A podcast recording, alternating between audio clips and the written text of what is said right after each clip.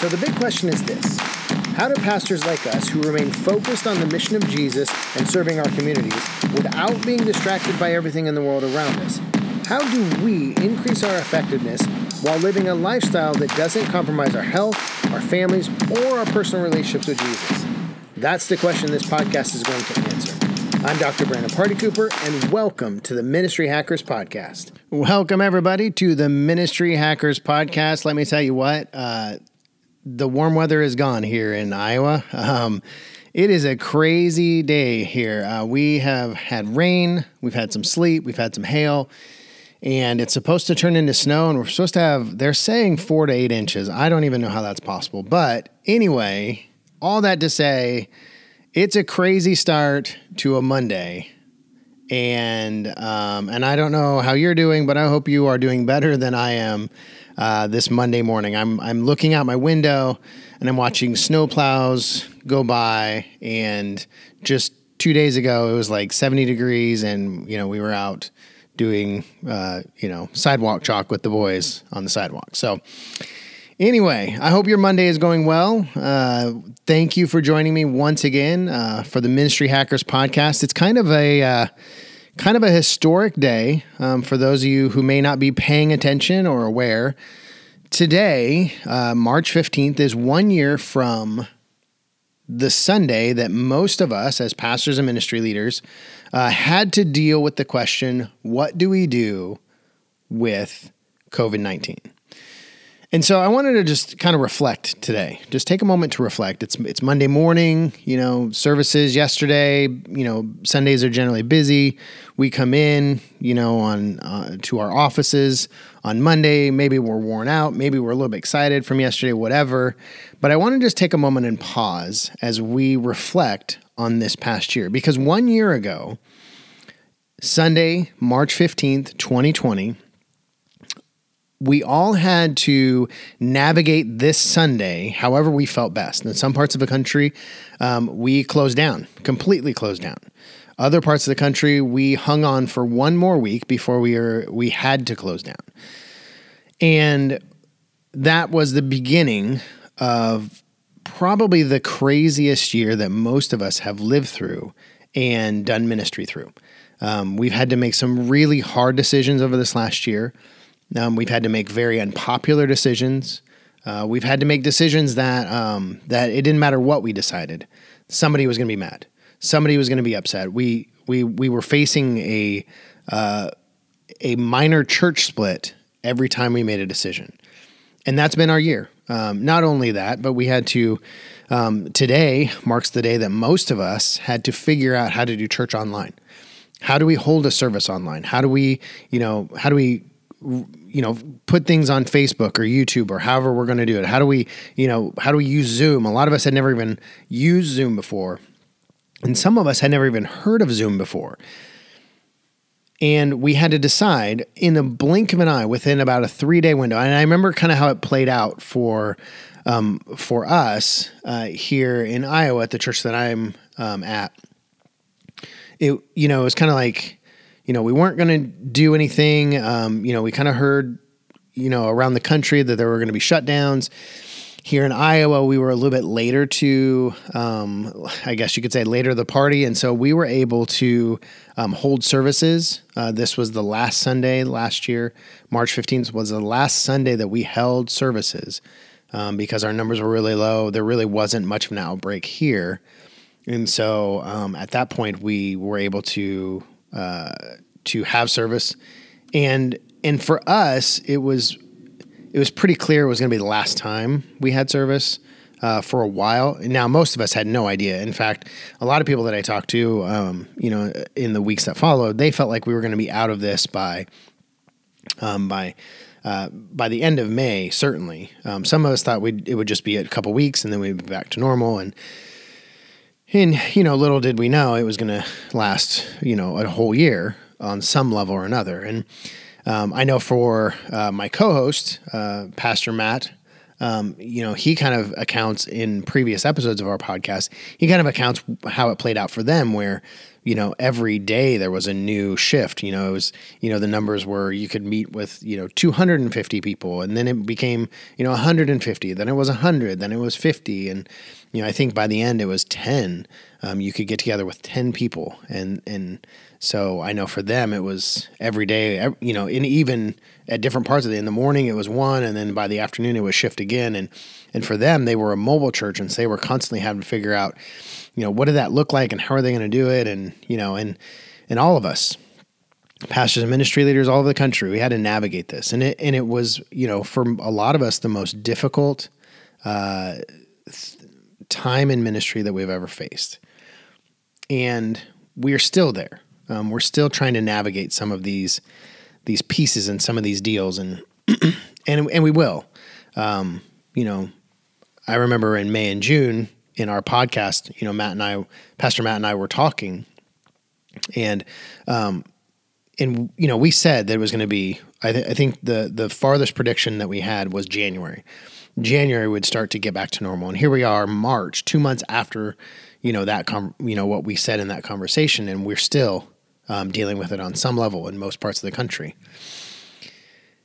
And you know, unfortunately, as the year has played out, um, there's been a lot of uh, a lot of other things that come with this, and that is there's been a lot of division within the church. And what really made me kind of uh, brought this home to me this morning is because you know as as most of us know with Facebook, you get these, you know, memories. Well, you know, Facebook serves up memories for you. Well, this is what happened last year. Or, you know, this is what happened previously on this day on your Facebook feed, and it brought up uh, a post that I put out there um, on March fifteenth, twenty twenty. It was you know it was I was getting my kids ready for church.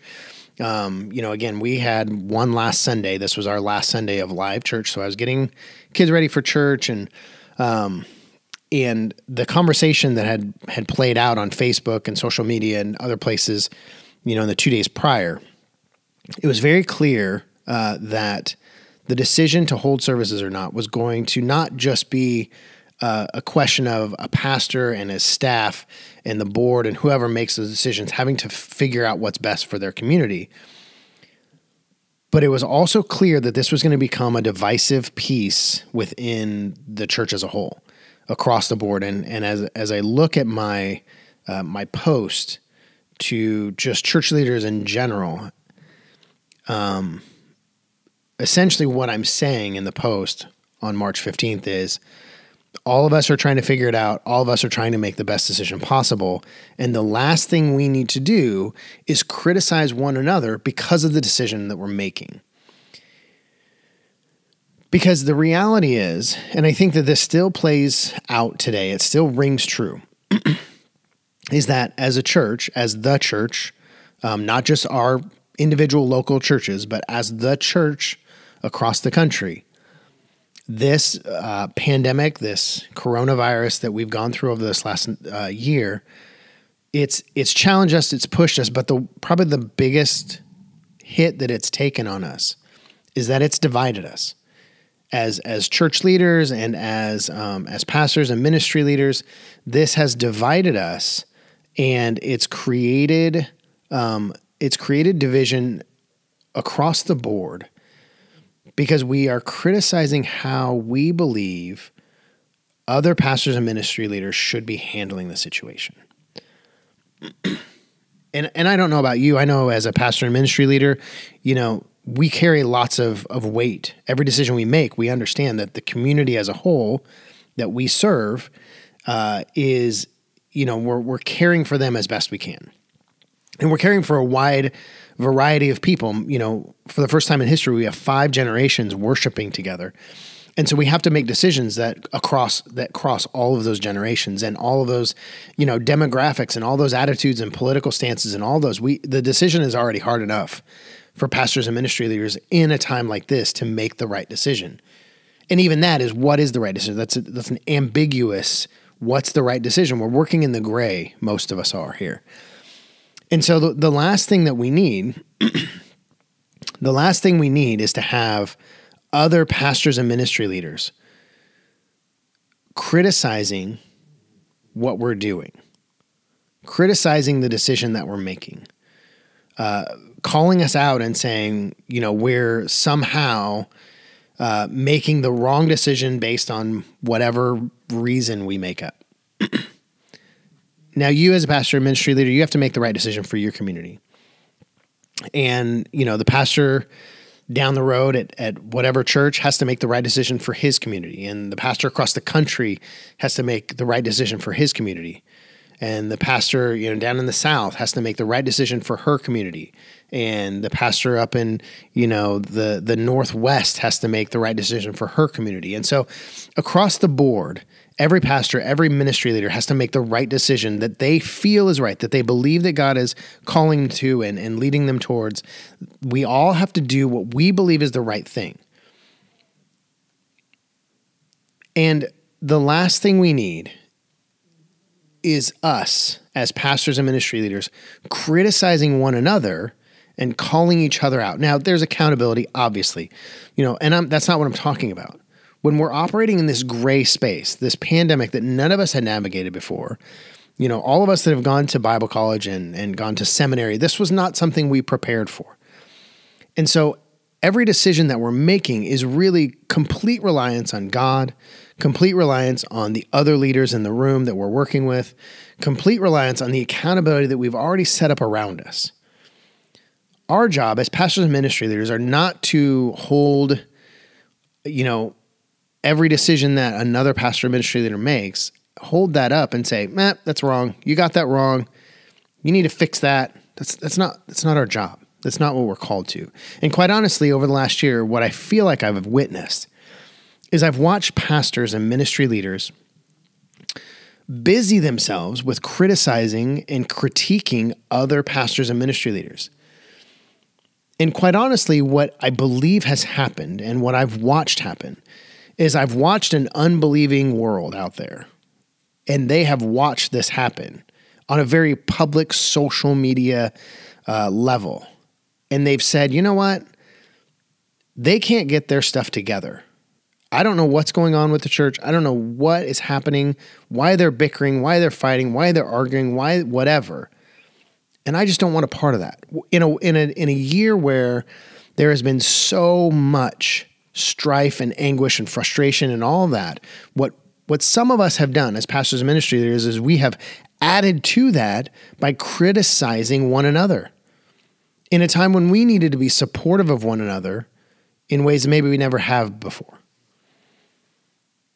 And so I guess what, what I'm what I'm getting at today, as I again as I look over my post a year ago to pastors and ministry leaders is I would say, you know, can we can we position ourselves today in 2021 with the pandemic still lingering, still unsure what's going to happen, still unsure where we're going. Can we can we just stop criticizing one another and start asking how we can help each other? How can we come alongside each other? You know, it's one of the main things behind, one of the main reasons behind Ministry Hackers, why I wanted to create a community of pastors and ministry leaders because we need to work together. We need to collaborate. We need to come together. We need to take the best ideas that we all have and lend them to each other help each other out. That's that's how innovation happens. It's how you know. It's how great uh, breakthroughs come about and what I what I what I sense from most of us that are critiquing and, and arguing and, and yelling at other pastors and ministry leaders, what what I feel like is really happening, and I may be wrong, but I feel like what is really happening is either one, we just don't want to change anymore. We don't want to go through another change. We want things to just go back to the way they are. And every time a pastor or ministry leader says, well, online church is here to stay, or says, well, we just need to keep our doors open, or says, oh, we, you know, we just need to not wear those masks, or whatever the issue is, every time we say something along those lines, what we what we're really fighting against is change. We don't want to change. Many of us didn't want to change before all of this. And then we had to, we were forced to. And now we're just at a position where we don't want to change anymore. So anything that may impose change upon us, we criticize it, we critique it. We say, oh, you know, that's unbiblical. We, we go as far as saying that's unbiblical. And, and maybe some of it is. But I'm pretty hard pressed to theologically see how some of these things are unbiblical. I think it just comes down to we don't want to do it. And so we criticize the pastors and, and ministry leaders who are. And I think that, again, that doesn't serve the kingdom. It doesn't serve the body of Christ. It, it certainly doesn't serve a world that is hurting and in need of the gospel. And I think we all just need to take a step back. If, if we're criticizing other pastors and ministry leaders and we're not collaborating, we're not coming together, we're not resourcing each other, we need to take a step back and ask why. Why am I doing this? Why am I not helping? Why am I not coming alongside and being supportive? And and f- find out what is behind it because unfortunately, I think again, what we'll find and what's painful to find is that we're really preserving ourselves because we're tired and we're exhausted and we're worn down and we're tired of change and we want things to be back to normal. We want things to be familiar again. I'm going to read to you just this little a little part of the post because this was my prayer. This was my prayer on March 15th, 2020. It says, "My prayer this morning is that no matter how your local church is deciding to go through coronavirus 2020, I really tried to coin that, it really didn't work. The church as a whole is representing the heart, attitude, and love Jesus so effectively lit out in his days on this earth and in his relationship with each of us. He's not compelled by fear, uncertainty, despair, or anger at others. Instead, he stands in resolve to the raging current of the circumstances and reminds all of us he is the Lord of all things, and he will hold his people through anything that we face.